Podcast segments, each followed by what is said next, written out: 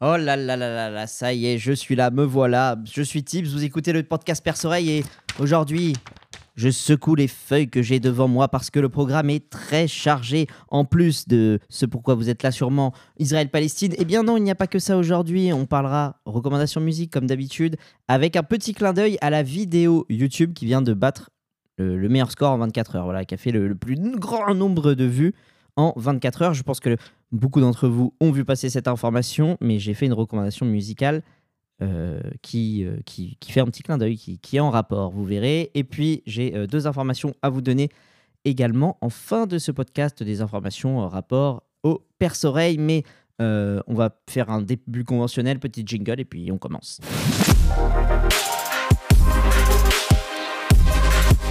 Bonjour, vous écoutez Perce Oreille, un podcast animé par moi-même Tibbs. La semaine dernière, j'ai démarré une série sur Israël-Palestine et plus particulièrement sur le traitement médiatique et populaire français de ce conflit.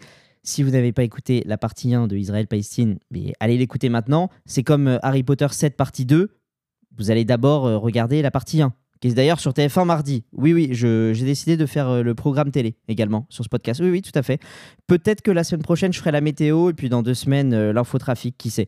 Bon, en tout cas, euh, comme TF1, euh, mardi, il diffuse euh, Harry Potter 7 partie 1, mais là, c'est, vous aussi, vous devez commencer par la partie 1, euh, évidemment, de ce podcast et ne pas commencer par la partie 2. Dans cet épisode 1, pour ceux qui l'ont écouté, vous vous souvenez, je saluais le président de la République Emmanuel Macron qui a fait leur soutien sans condition à Israël, ce qui a créé d'assez grosses dérives, et c'est ça que je vais détailler maintenant pour commencer ce podcast. Alors, on va démarrer dans l'ordre chronologique. J'aimerais revenir à la première moitié d'octobre, juste avant la, réponse d'Israël euh, et leur bombardement sur Gaza, où à l'époque, c'était assez... euh, Enfin, il n'y avait pas vraiment de débat sur les réseaux. Là, je vois qu'il y a deux camps assez distincts qui s'affrontent euh, à coup de caricature, mais à l'époque, c'était surtout dans un sens, ce qui est logique, puisque voilà, ils venaient de subir une attaque terroriste. Et il s'est passé quand même des choses assez graves qui m'ont dérangé en France, notamment avec les artistes. Je ne sais pas si vous avez pas vu passer sur les réseaux sociaux ou entendu d'ailleurs euh, ces arguments dans la réalité, IRL, comme on dit, in real life, comme disent les jeunes. Cette petite musique, je vais essayer de le faire avec la voix. euh, moi, comment je lis les commentaires sur Twitter, sur Facebook. Hmm, il y avait plus de membres en France du showbiz, du football et des artistes pour s'indigner de la mort de Naël, pour ce qui se passe en Israël. Ou alors, je l'ai vraiment lu hein, sur les réseaux, hein, tout ça, c'est histoire vraie. Jamel Debbouze, Kev Adams, Omar Sy, Gad Elmaleh, Kylian Mbappé, Mathieu Kassovitz, Caris, les grands penseurs en carton. Où êtes-vous pour condamner les, attaques terroristes en Israël? Et tout ça, ça s'est passé, euh, tout ça a été écrit en tout cas sur les réseaux sociaux quelques jours après le 7 octobre, vraiment dans les tout premiers jours. Et j'ai aussi vu une affiche vous savez, euh, quand il y a un, enlèvement, euh, un enfant qui se fait enlever en France, euh, alerte enlèvement avec la musique si angoissante, bah, ils ont détourné cette affiche.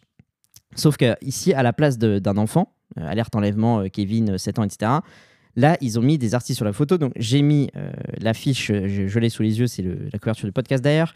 Je vois euh, sur l'affiche alerte enlèvement, donc au lieu d'avoir un enfant, il y a plein d'artistes. Je vois euh, Omar Sy, Manu Payet, je vois Kev Adams, Jean Dujardin, Marion Cotillard, je vais pas tous les faire, mais entre autres, Pierre Ninet, Ramsey, etc.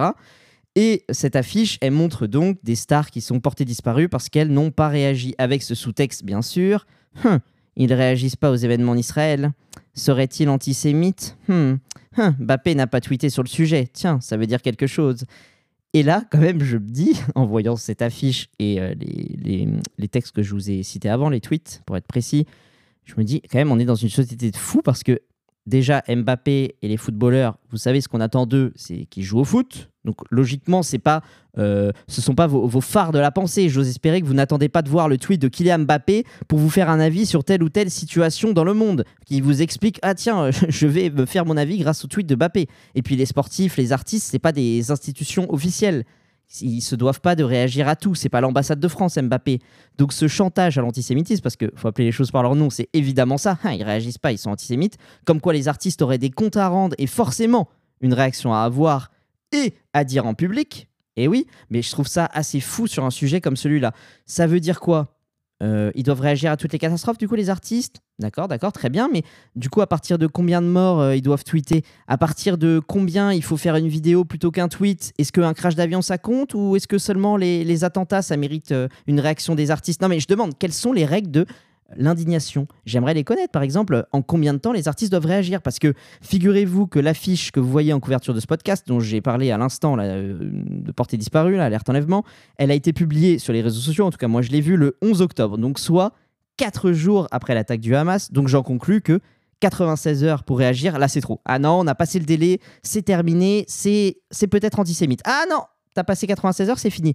Ceux qui cherchent l'image que je viens de citer là, euh, je crois que sur toutes les plateformes, vous n'avez pas la fonctionnalité de voir euh, le, fond d'écran, on va dire, la couverture que je mets en podcast. Donc c'est normal si vous ne la voyez pas tous ce que je vais faire, c'est je vous mets euh, l'image sur Instagram, Persoreille Podcast, comme ça tout le monde pourra la voir. Et sinon, les autres, ben, vous la voyez quand vous verrouillez votre téléphone ou votre ordinateur. C'est le, fond d'écran du, podcast de cet épisode. Bref, en tout cas, maintenant qu'on connaît les règles de réaction au drame pour les artistes et les sportifs, mais autant l'inscrire dans leur contrat.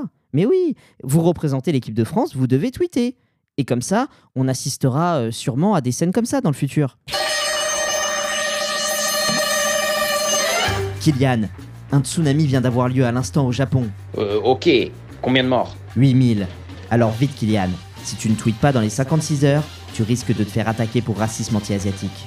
Ok, je vais le faire. Tu penses que je peux faire un don en soutien aux familles de victimes aussi? Oui, tu peux, mais pas plus de 10 millions d'euros. Sinon, la jurisprudence Bernard Arnault s'applique, et même quand tu fais de la charité, tu deviens toi-même une merde.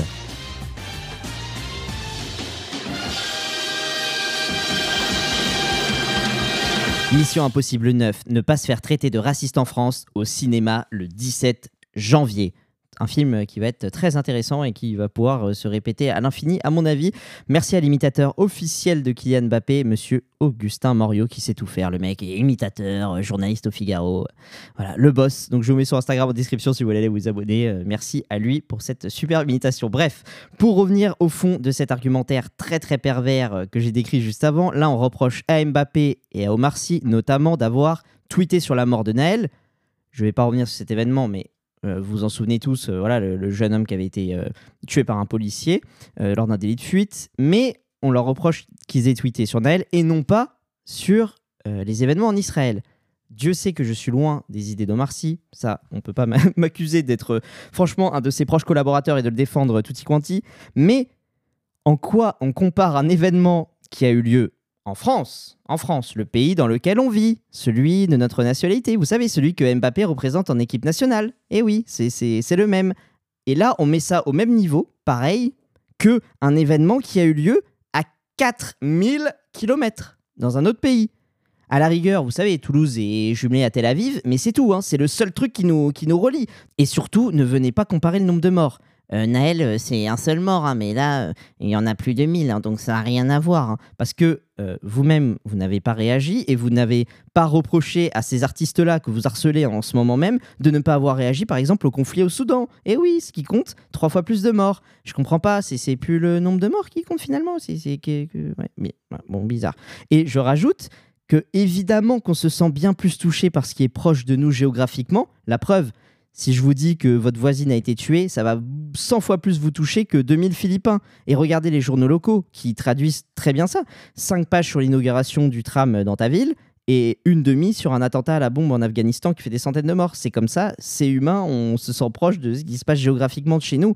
C'est, je pense que ça date depuis des milliers et des milliers d'années. Et on en est quand même là à un niveau, si tu dis rien, présomption, euh, le, présomption d'antisémitisme. Ah, tu dis rien, tu es sans doute antisémite, mais c'est une folie. Et ces gros mots de hum, tiens, c'est peut-être antisémite, ça sert à quoi? Évidemment à décrédibiliser les personnes qui sont accusées euh, de ça, et surtout à couper court à tout débat. Et oui, on connaît bien, on y revient souvent. Antisémite, c'est pas le seul qui marche. Hein. Le gros mot, hop, qu'on te met, et puis là, c'est fini, tu ne peux plus parler. Il y a aussi complotiste, extrême droite, pro-Poutine, fachosphère, nazi, climato-sceptique, et j'en passe, hop, on te met une étiquette, le débat est fini. Et surtout, ce qui est génial, c'est que là, les artistes n'ont pas pris une position polémique et tout. Non, ils n'ont rien dit. voilà, tu te dis rien, présomption. Voilà. En l'absence de parole ou tweet, allez, t'es présumé antisémite. Voilà, voilà, défends-toi maintenant. Ah bah, t'as pas parlé, t'as pas parlé. Alors imagine, imagine le traitement qu'ils ont eu rien qu'en ne disant rien. Imagine ceux qui remettent en cause les actions d'Israël. Là, c'est bon, étiquette à vie, étiquette euh, à perpétuité incompressible. Et d'ailleurs, hormis le caractère déjà très très totalitaire d'accoler une étiquette à quelqu'un, on encourage, et même plus, On ne te punit pas si tu réagis pas vite, ce qui renforce au final, in fine, la course qui est déjà totalement effrénée au tweet. Et ça, je pense que tout le monde est assez euh, choqué de ça. C'est que maintenant, allez, il se passe un, événement et c'est la course à l'indignation, aux réactions à l'emporte-pièce. On connaît même pas les faits. Allez, on tweet, faut être le premier à réagir. C'est déjà, franchement, la récupération par les politiques, par ceux qui veulent absolument être dans votre fil Twitter. En fait, c'est ça l'histoire. Dès qu'il y a un événement, hop, j'essaie de j'essaie d'apparaître j'essaie qu'il y ait ma petite photo de profil qui apparaisse dans votre fil Twitter sans du coup prendre des précautions hein, sur les faits sans jamais prendre de recul attendre de voir ce qui se passe non mais non tu rigoles tu rigoles mais il faut que je récolte des likes il faut que les gens voient ma tête sur le hashtag Israël ou sur le hashtag ceci cela on n'en sait rien de ce qui se passe mais tant pis je tweet c'est pas grave l'info est fausse pas grave, attends, je vais pas attendre qu'on la vérifie. Imagine, je serai plus dans la tendance là, le hashtag sera plus populaire. Attends, t'es fou quoi Non. Si j'ai dit le mot fausse information, information non vérifiée, c'est pas par hasard, parce que on reparlera des. Vous vous souvenez des étoiles juives qui ont été peintes dans la rue? Mais on parlera de cet épisode dans la partie 3 euh, de ce podcast, la partie 3 de Israël-Palestine, parce que vous allez voir qu'il y a eu un dénouement assez intéressant. Et après avoir lu pourtant des centaines et des centaines de, tweets de partisans, de politiques qui tiraient de grandes conclusions sur cette affaire, et ben au final, euh, ouais, le dénouement a été pas forcément celui qu'on croyait. Fin de parenthèse, je reviens aux artistes. Je vous ai parlé des attaques que certains ont subies en raison de leur silence ou de leur non-tweet, plus exactement. Vous voyez que si vous êtes, euh, voilà, si vous dites rien, vous êtes cloué au pilori. Alors imaginez, imaginez, oh là là, si vous faites une blague qui critique Israël. Là, ah non, là c'est grave. Là, c'est deux semaines de une de journaux, on est parti, on étudie ton passé, euh, antisémite, c'est fini, on appelle à te virer. Et de qui je parle évidemment en, parlant de ça, c'est Guillaume Meurice. Guillaume Meurice, alors, J'imagine que dans ce tourbillon médiatique qui a eu lieu, vous avez entendu sa blague. Mais comme elle est souvent déformée, je vais vous mettre l'extrait sonore euh, en entier, enfin l'extrait sonore, je ne vais pas vous le citer, je vais le faire écouter, comme ça vous ferez votre propre avis, de ce qu'a dit Guillaume Meurice sur France Inter. Écoutez. Ah bah super, si oui, lol, c'est moi qui fais une connerie. Donc je reprends, écoutez ce qu'a dit euh, Guillaume Meurice. Alors Halloween, Halloween approche et tout le monde commence à chercher un déguisement pour faire peur. Alors en ce moment, il y a le déguisement Netanyahou qui marche pas mal pour faire peur. Vous voyez qui c'est? Une sorte de nazi mais sans prépuce. Voilà. Alors Attention, avertissement, ceci est une chronique humoristique. Ceci est une blague, il peut heurter les jeunes téléspectateurs. La personne que vous entendez est humoriste. Eh oui, attention, c'est oh là là, très choquant l'humour, ça peut ça peut vraiment être très grave. Eh bien, figurez-vous que oui, le perce-oreille, là, va être euh, un soutien de points pour Guillaume Maurice parce que j'avoue que j'ai assez jamais écouté euh, euh, Radio France, même France Inter dans, ma vie parce que la radio, c'est assez souvent, je pense que réfléchissez à votre parcours de, des radios que vous écoutez, que vous écoutiez à l'époque. C'est une tradition familiale, c'est pas forcément idéologique que j'écoute pas cette radio, mais simplement, c'est pas dans mes habitudes. Moi, c'est vraiment TFF Jazz, TSF Jazz. Je plaisante. Oui, comme Guillaume Meurice. Lui aussi, il plaisante. Et c'est son métier. Et pourtant, ça fait euh, un mois, enfin en tout cas pendant un mois de suite, euh, il s'est traiter euh, d'antisémite, de collabo des islamistes, la totale. Il a tout pris. Mais moi, c'est vrai que quand même, ça me laisse perplexe parce que ceux qui attaquent Guillaume Meurice, autant les bombardements sur Gaza, alors là, RAS, non, ça va, ça va. Logique, la base. Non, aucun problème, aucun problème. moi, je vois rien de particulier. Mais alors, par contre, la blague de Guillaume Meurice, mais au bûcher Coupez-lui la langue à ce bouffon. Attendez, le, le drap à la caricature, je suis Charlie. Non, pas du tout. Mais alors, alors là, moi, ça ne me rappelle rien. Non, non, non, on annule ça, le droit à la caricature, je suis Charlie. On annule tout. On déchire la page de l'histoire. La liberté d'expression, c'est plus un droit fondamental. Ben non, mais non, c'est fini. Contrôle Z, on annule. On annule ça, on n'a plus rien à foutre. Moi, je comprends que ça puisse vous faire rire, cette blague ou pas, mais le gars, que je sache, il, n'encourage pas un crime, il fait pas d'appel à la haine ou du meurtre des juifs. Non, non. Mais à écouter beaucoup de personnes de bord euh, spécifique euh, politique, plutôt en particulier de ouais de bord euh, de bord politique en particulier. Hein. C'est vraiment un côté un côté en particulier qui se dit right en anglais. Petit indice chez vous. Bah, pour ce bord-là, il faut interdire Guillaume Meurice. Mais oui, oui, on a vu beaucoup d'appels aux sanctions. Je vous les fais pas tous, mais l'antisémitisme n'a pas sa place sur le service, sur le service public. Cet antisémite qui ne fait rire personne doit être viré. Tout ça, encore une fois, je les ai lus. Ce sont des vrais tweets que je me suis euh, fait un petit plaisir à chercher pour préparer ce podcast. Bon, euh, qui ne fait rire personne, ça c'est pas vraiment l'avis des audiences puisque son émission réunit pour info plus d'un million de personnes. Mais bon, ça c'est les chiffres, ça c'est les faits. Mais bon, bref. Et j'apprends par la même occasion que se moquer d'un chef d'État israélien en disant il est comme, comme un nazi sans prépuce était antisémite. Bah oui, oui, non mais je l'apprends, c'est bien, j'apprends des choses tous les jours. Mais petit rappel, je l'ai bien souligné, Guillaume Meurice a dit comme pour faire une comparaison afin d'amplifier le trait.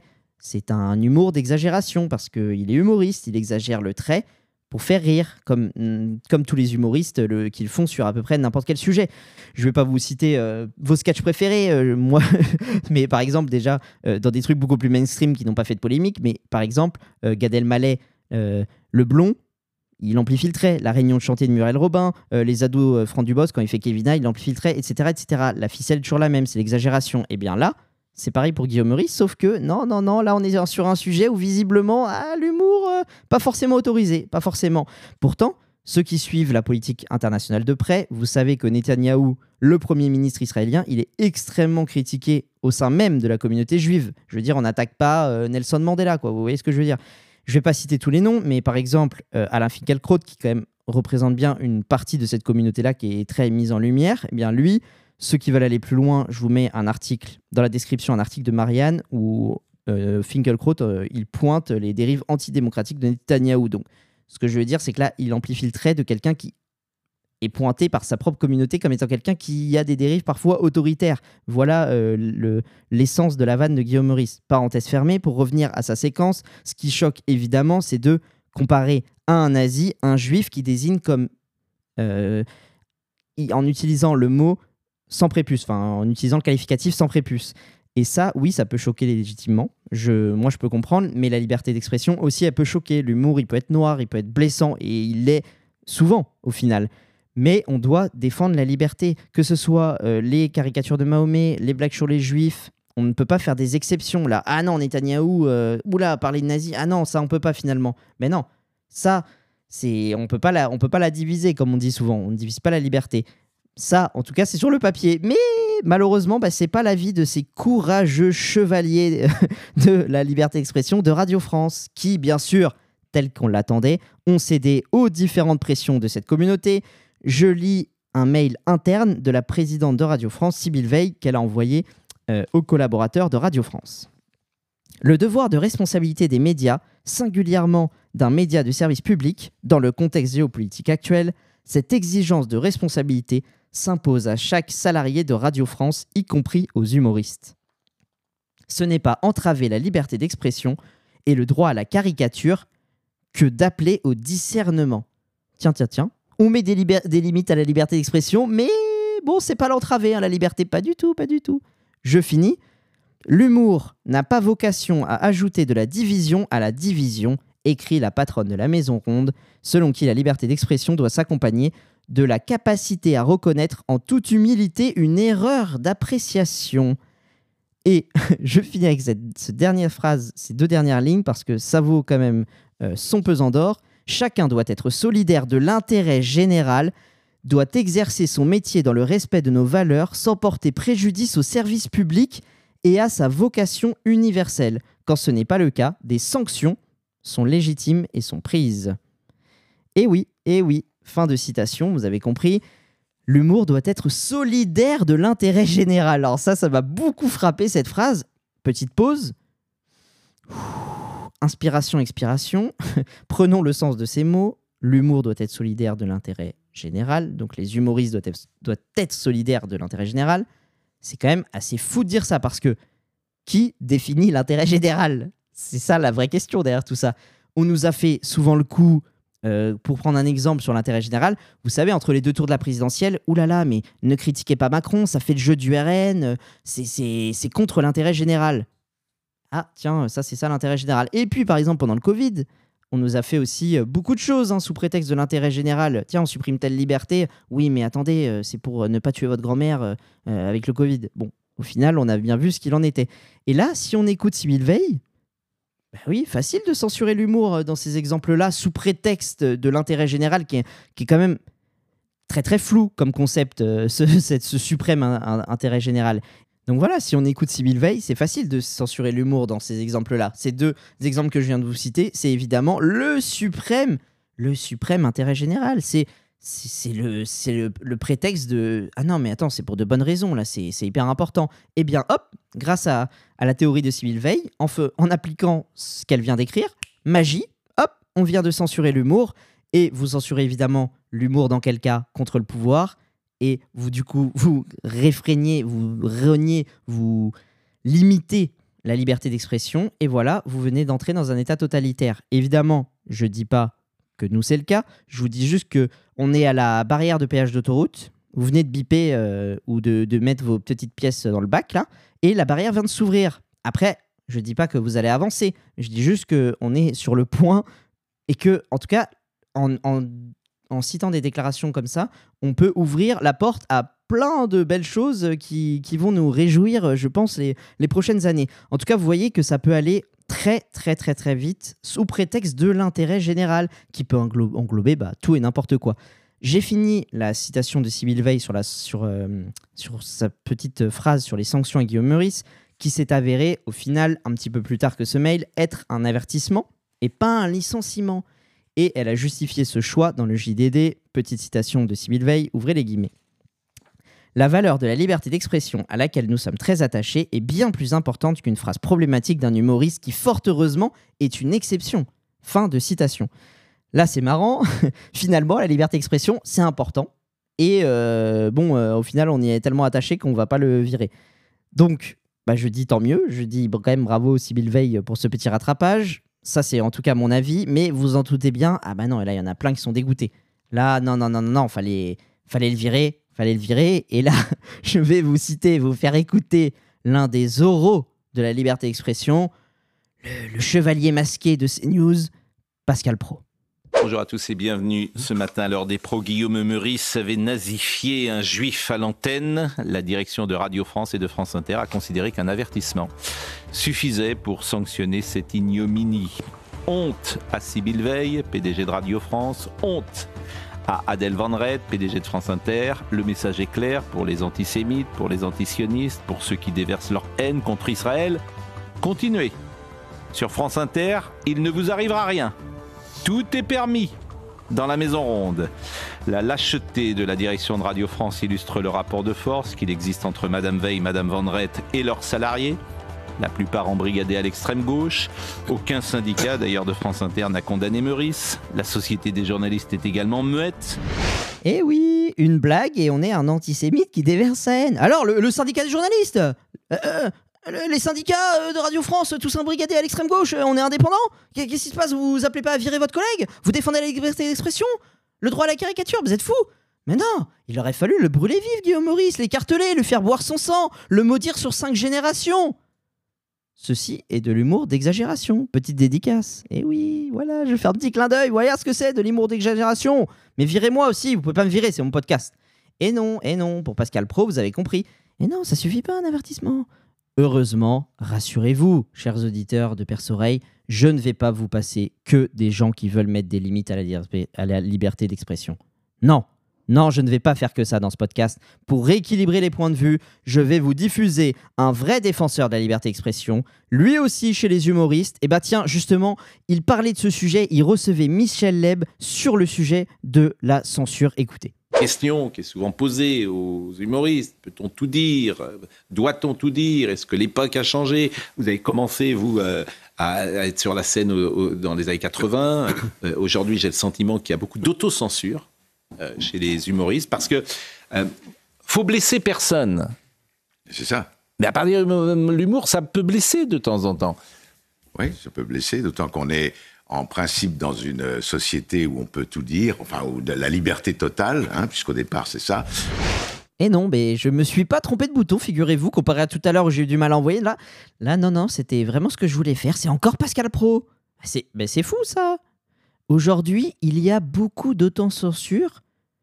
Il ne faut blesser personne, mais l'humour, ça peut blesser.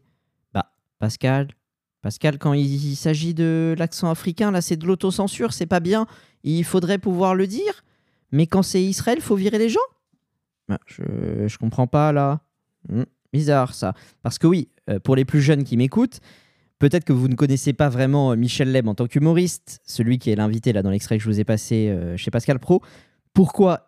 Pascal Pro lui parle de censure à Michel Leb C'est parce que en fait, il a fait polémique dans les années 80, enfin bien plus tard, mais à l'époque dans les années 80, il parle d'un sketch où il imitait les Africains et évidemment, c'est un petit peu mal passé parce que il fait l'accent.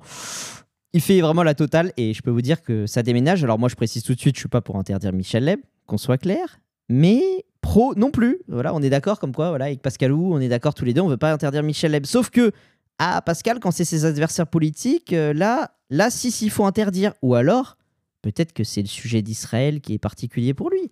Parce qu'il n'a pas du tout l'air objectif sur ce sujet, Pascal Pro. La preuve avec cette archive de 2018 qui a fait un foin énorme le mois dernier, et elle est sortie sur X, je dois quand même vous préciser que c'est du off, mais écoutez quand même ce que Pascal Pro disait en off à son chroniqueur après la fin de l'émission sur Israël et sur surtout la Palestine.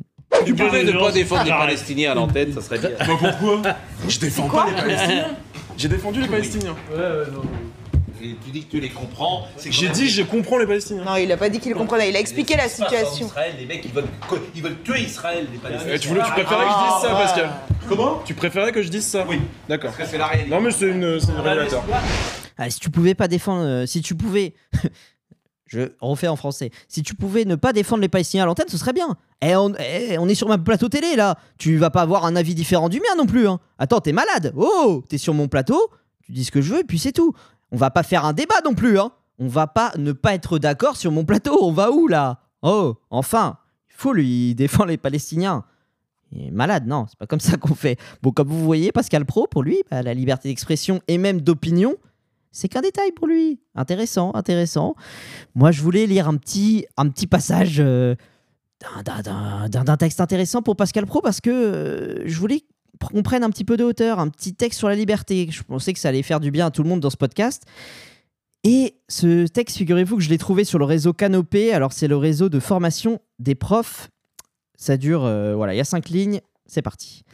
La liberté d'opinion et d'expression est l'une des premières libertés politiques et elle fait partie des libertés fondamentales de toute personne. Au niveau individuel, la liberté d'expression est indispensable pour le développement et l'épanouissement de chaque individu. En effet, c'est en échangeant librement des informations et des opinions que les individus parviennent à comprendre le monde dans lequel ils vivent.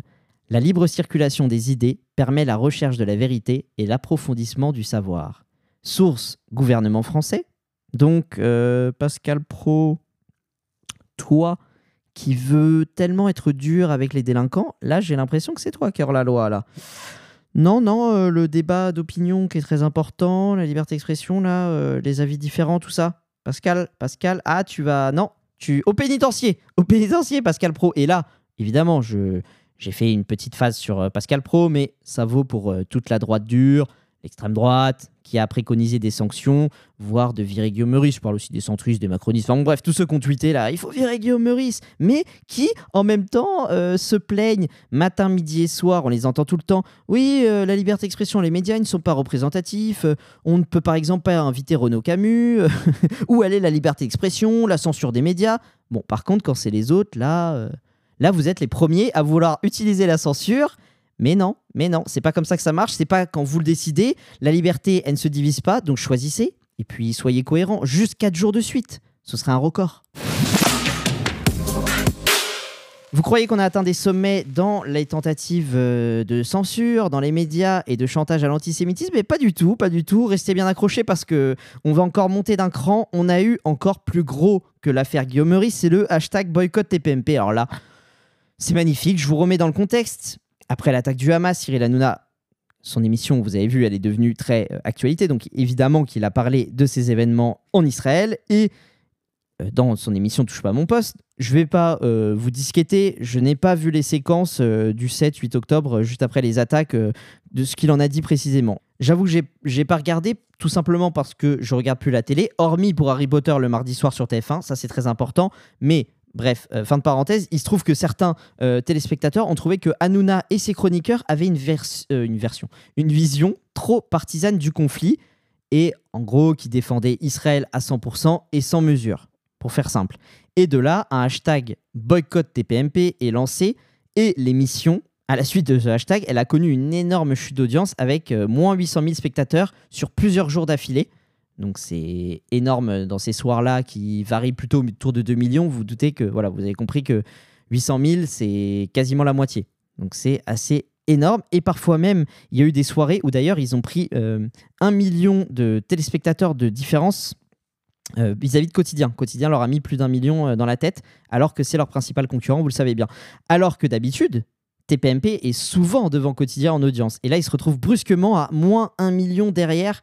Donc c'est assez, euh, c'est assez fou. Vous, commencez à connaître le personnage Hanouna, vous vous doutez bien que, évidemment, après toutes les polémiques qu'il a connues et qu'il a traversées, s'il est encore là, c'est qu'il sait rebondir à ce genre de situation. Et donc, évidemment, il a réagi. Et donc, d'après ce que j'ai lu, euh, ils auraient équilibré les points de vue sur le conflit. Mais ça, c'est pas vraiment la question, c'est pas vraiment mon sujet du jour. Le coup de maître n'est pas là. le coup de maître, le coup de génie, c'est cette séquence. Écoutez, c'est absolument fou. Quand, quand la semaine dernière, il y a eu un boycott TPMP, vous croyez que c'est pas un acte antisémite, ça? Bah, bien sûr. Non, Vous croyez quoi? Moi, je vous le dis, moi. Oui, oui. Je vous le dis, c'est un acte antisémite. J'entends. J'ai même vu des gens qui cherchaient des sociétés où j'avais des, des parts pour les boycotter. Bah, bien sûr, ah, celle-là, celle-là, je sens que je vais la réutiliser, je sens que je la garde. Bah, bien sûr. Là, c'est. Non, c'est grandiose. Chapeau l'artiste. le boycott TPMP est un acte antisémite. Voilà. Et bien sûr, et bien sûr, tout le monde autour de la table. euh, oui, mais oui, évidemment, évidemment, of course, claro, si, bien si, mais Seigneur Alanouna, bien sûr. Magnifique. Là, là, on a atteint un sommet. Ben, comme ça, au moins, c'est génial parce que ça veut dire que le fait de ne pas approuver les prises de position partisanes d'Hanouna et d'appeler à ne pas regarder son émission télé, c'est antisémite c'est sûr que ça simplifie les choses. hein. Et encore une fois, bah, du coup, plus besoin de débat sur son émission. Ah non, ah non, déjà tu regardes plus, tu dis qu'il est trop partisan, c'est antisémite. Ah bah tu vas pas quand même critiquer son émission. Allez hop, fin du débat, j'avoue. En tout cas qu'il fallait oser, c'est fort, et encore plus fort, ça a marché. Parce que suite à cette déclaration que je viens de vous faire entendre, TPMP a réussi à se mettre au cœur de la polémique, ce qui est leur spécialité, et les audiences sont bien remontées, jusqu'à revenir à leur niveau habituel, entre 1,8 et 2 millions de téléspectateurs. Ils ont même battu des records euh, il y a deux semaines, donc juste une semaine après euh, cette polémique. Donc voilà, ça, leur, euh, leur, leur coup de, leur coup de a bien marché. Puis, euh, allez, on est reparti. La machine est relancée. Touche pas mon poste au centre du débat. Nous, hop, on a tous oublié le boycott et on recommence comme avant. Parfait. Ben oui, parce que comme sur ce sujet de de la télé, sur TPMP, mais ça correspond à d'autres sujets, hein, comme le Covid. mais les gens n'ont pas de mémoire. On voit bien. Une nouvelle polémique, l'appel du sang. Ah tiens, tiens, tiens, tiens. Quoi, ils sont au cœur de la polémique, ils vont s'engueuler? Eh ben, c'est beaucoup plus fort que nos convictions. C'est un appel à nos côtés les plus malsains, voyeuristes. Tiens, ça pue la merde, ça sent la bagarre. TPMP, ils sont mal, euh, ils sont un peu dans la tourmente. Je sens qu'il va se passer des choses un petit peu, euh, intéressantes ou peut-être qu'ils sont euh, dans le mal. Bah, je vais aller regarder l'émission. Tiens, je vais aller regarder TPMP. Et puis pour le boycott, bah, on repassera plus tard. Hein L'appel du sang, il est bien plus fort et il prend le dessus comme une espèce de pulsion, d'une pulsion super malsaine dans, ces cas-là. Et je pense que d'ailleurs, pour la, télé- la, la télé-réalité du caniveau, là, euh, vous voyez bien euh, à quelles émissions je peux faire référence, bah, en fait, c'est le même système de notre cerveau qui, est, qui, qui fonctionne de la même manière. Euh, on a envie de voir un peu des, des clashs, des engueulades, euh, du, sang, de la bagarre. euh, Et c'est pour ça qu'on se met à regarder des trucs qui sont, si, on, prend un petit peu de recul, 30 secondes, qui sont absolument horribles. Et même si au départ, on trouve tous euh, risible cette affaire, Hanouna déclare que le boycott de TPMP, c'est antisémite. Mais moi, je me souviens très bien de à l'instant où on a reçu la notification, j'étais au travail. J'ai un collègue qui me montre ça, euh, son téléphone. Ah, regarde ce qu'il a dit, euh, TPMP. On a tous explosé de rire, genre, Ah, non, mais n'importe quoi, qu'est-ce qu'il raconte Hanouna, c'est exceptionnel. Sauf que ça, c'était mon avis il y a trois semaines. Et en fait, à froid, c'est pas du tout drôle. En fait, c'est pas si drôle que ça, mais c'est même pas drôle du tout parce que, à force de ce genre de polémique, qu'est-ce qui se passe? On finit par s'auto-censurer, même de manière inconsciente. Je suis sûr que ça vous est déjà arrivé entre amis, au travail, d'être sur le point de dire quelque chose et de vous arrêter en mode Oula, est-ce que ce serait pas euh, raciste, grossophobe, euh, sexiste? Est-ce que ça risque pas de blesser quelque chose, euh, enfin quelqu'un, ce que, ce que je vais dire Donc, déjà, dans nos vies perso, on sent que cette pression-là, elle existe, elle augmente. Alors imaginez les gens avec une exposition euh, importante, ils doivent réfléchir euh, cinq fois euh, avant, de, avant de prendre la parole. Vous voyez ce que je veux dire? Et qu'est-ce qu'ils veulent éviter Ces gens-là qui sont exposés médiatiquement, qui ont un petit peu une communauté, évidemment, ils veulent ne pas se retrouver avec une étiquette, comme j'ai parlé tout à l'heure, ce que je vous ai cité, l'étiquette antisémite, pour avoir critiqué une émission de télé. Et bien là, cette fois, c'est sur TPMP qui, du coup, fait peser ce poids-là de attention, si vous critiquez, c'est antisémite. Attention, si vous appelez au boycott, c'est antisémite. Donc évidemment, ça censure les gens. Et cette fois, c'est TPMP. Mais il y a plein, il y a plein d'autres exemples de critiquer telle personne, tel pays, telle idéologie. Ça pouvait nous faire, euh, nous rapporter une étiquette assez rapidement. Donc là, évidemment, j'ai parlé de TPMP, mais je pourrais en citer d'autres dans, dans le prochain épisode. En tout cas, je voulais absolument parler de ce boycott TPMP parce que c'est toutes ces petites pensées disséminées régulièrement dans l'esprit des gens. Ça c'est antisémite, ça c'est raciste, ça c'est sexiste, etc. etc. C'est très grave parce qu'on finit par s'auto-censurer. Et donc pire, une fois qu'on s'auto-censure, on tue le débat public et ça débouche sur une restriction, voire même à une fin de liberté d'expression tout simplement à long terme, certes, mais regardez comment ça commence. Et moi, je pense vraiment que ça commence comme ça. Donc, réfléchissez bien à tout ce que je viens de vous dire. Déjouez les pièges de ceux qui veulent vous museler. Ne vous taisez pas, étudiez les sujets en profondeur, ne vous laissez pas vous faire des propres avis euh, sur X par des gens qui vous balancent juste des vidéos d'horreur. Et si vous avez un avis, eh bien donnez-le, ne vous auto-censurez pas, ne vous laissez pas euh, mettre la pression euh, par, euh, par ces gens-là devant leur caméra et vous derrière votre poste de, de, télévision.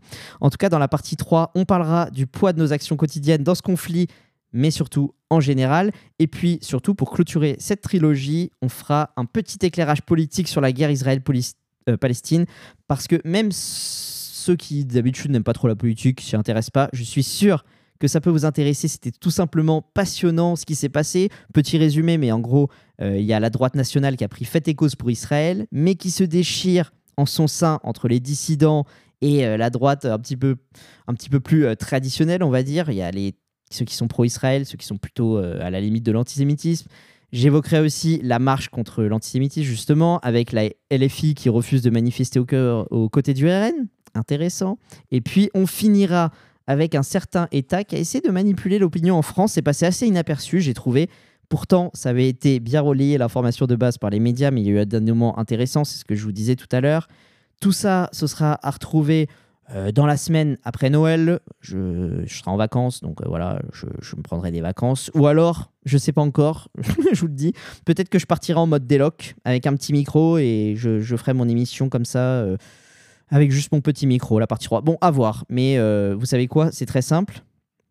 Activez les notifications, puis vous verrez quand le podcast sort. Et puis, de toute façon, je communiquerai sur Instagram. Mais bon, revenons au présent. Ce podcast numéro 41 n'est pas fini parce que, comme chaque épisode, on conclut avec la recommandation musique. C'est parti. Ah ben, s'il est calé à la fin, super. Ah, génial. Allez, ça, c'est les Et c'est un métier de réaliser. Hein.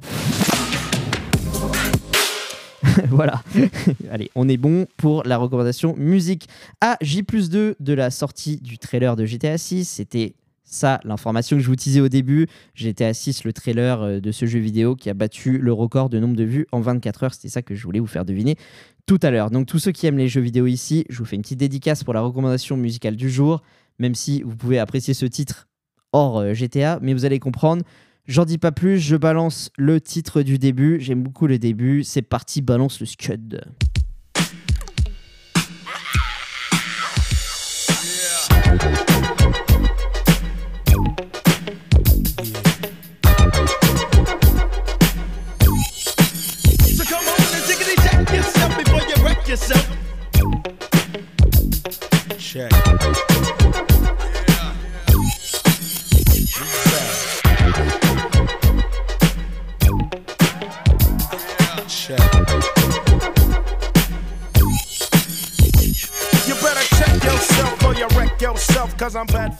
Check Yourself, titre de 1993 du rappeur de la West Coast Ice Cube. Ice Cube, euh, membre historique de NWA, euh, pour les non-anglais, euh, non-anglophones, NWA, voilà, ce fameux groupe de rap américain qui était avec le fameux Dr. Dre, ça c'était pour l'info artiste. Et puis pour la dédicace, c'est parce que ce titre était dans GTA San Andreas sur la radio Los Santos, pour les, pour les grands connaisseurs, les grands nostalgiques. Et je suis sûr que ça a marqué beaucoup d'entre vous, euh, ce, ce- cet opus de GTA, GTA San Andreas. Et la hype est remontée avec l'annonce de GTA 6, évidemment. Et moi, c'est un des titres que je préférais sur Radio Los Santos. Et surtout, euh, la prod, euh, la musicalité au, début, au début de ce titre. C'était euh, ce petit clin d'œil au trailer de GTA 6 qui m'a fait penser à ce titre. En tout cas, je suis content de vous passer un petit peu de rap américain dans la recommandation musique du Perce Oreille. Ça manquait un petit peu, je trouve. Voilà qui est résolu. Nouvelle recommandation musicale dans le prochain épisode. Ce sera Israël-Palestine partie 3 qui sortira donc courant. euh, 25, euh, 26, 27, euh, 28 décembre, en gros, voilà, voilà pour les jours. Je sais pas exactement, ça dépendra de, de comment je me sens après les fêtes, si j'ai trop mangé et que je suis fatigué. Non, je plaisante, mais voilà, on verra. Je, je vous communiquerai tout ça. En tout cas, n'hésitez pas et à vous abonner pour avoir les notifications de sortie de chaque épisode. On sait jamais. si je sors, si je sors à un endroit, euh, en semaine, et que, ne- vous ne le ratiez pas. N'oubliez pas aussi de mettre 5 étoiles également. Ça m'encourage beaucoup, ça permet de, faire référencer le podcast et que d'autres personnes le découvrent. Donc euh, ça, c'est vraiment la plus grande preuve de soutien que vous puissiez me faire. J'ai vu que d'ailleurs, il y avait euh, de nouveaux abonnés euh, sur Spotify. Les autres plateformes, malheureusement, je ne peux pas voir les abonnés. Donc je remercie et je salue ces deux nouvelles personnes qui sont abonnées. J'espère que ça vous a plu, que si c'est votre premier épisode et que vous mettrez 5 étoiles. Et euh, souvenez-vous, comme chaque épisode, vous avez le sondage du jour à disposition.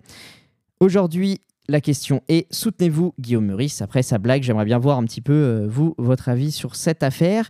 Et enfin, dernière information, je vous avais promis que j'avais une autre info à vous donner, c'est si vous avez peur d'ici le 26-27 décembre d'être en manque de perce-oreille, si ça fait trop long avant d'avoir un nouvel épisode, eh ben sachez que euh, durant cette semaine, la semaine prochaine, vous pourrez écouter, vous pouvez déjà écouter à partir d'aujourd'hui un podcast bonus parce que j'ai été invité dans le podcast de Lara, Lara qui était déjà passée dans le Tips Podcast à l'époque, saison 1.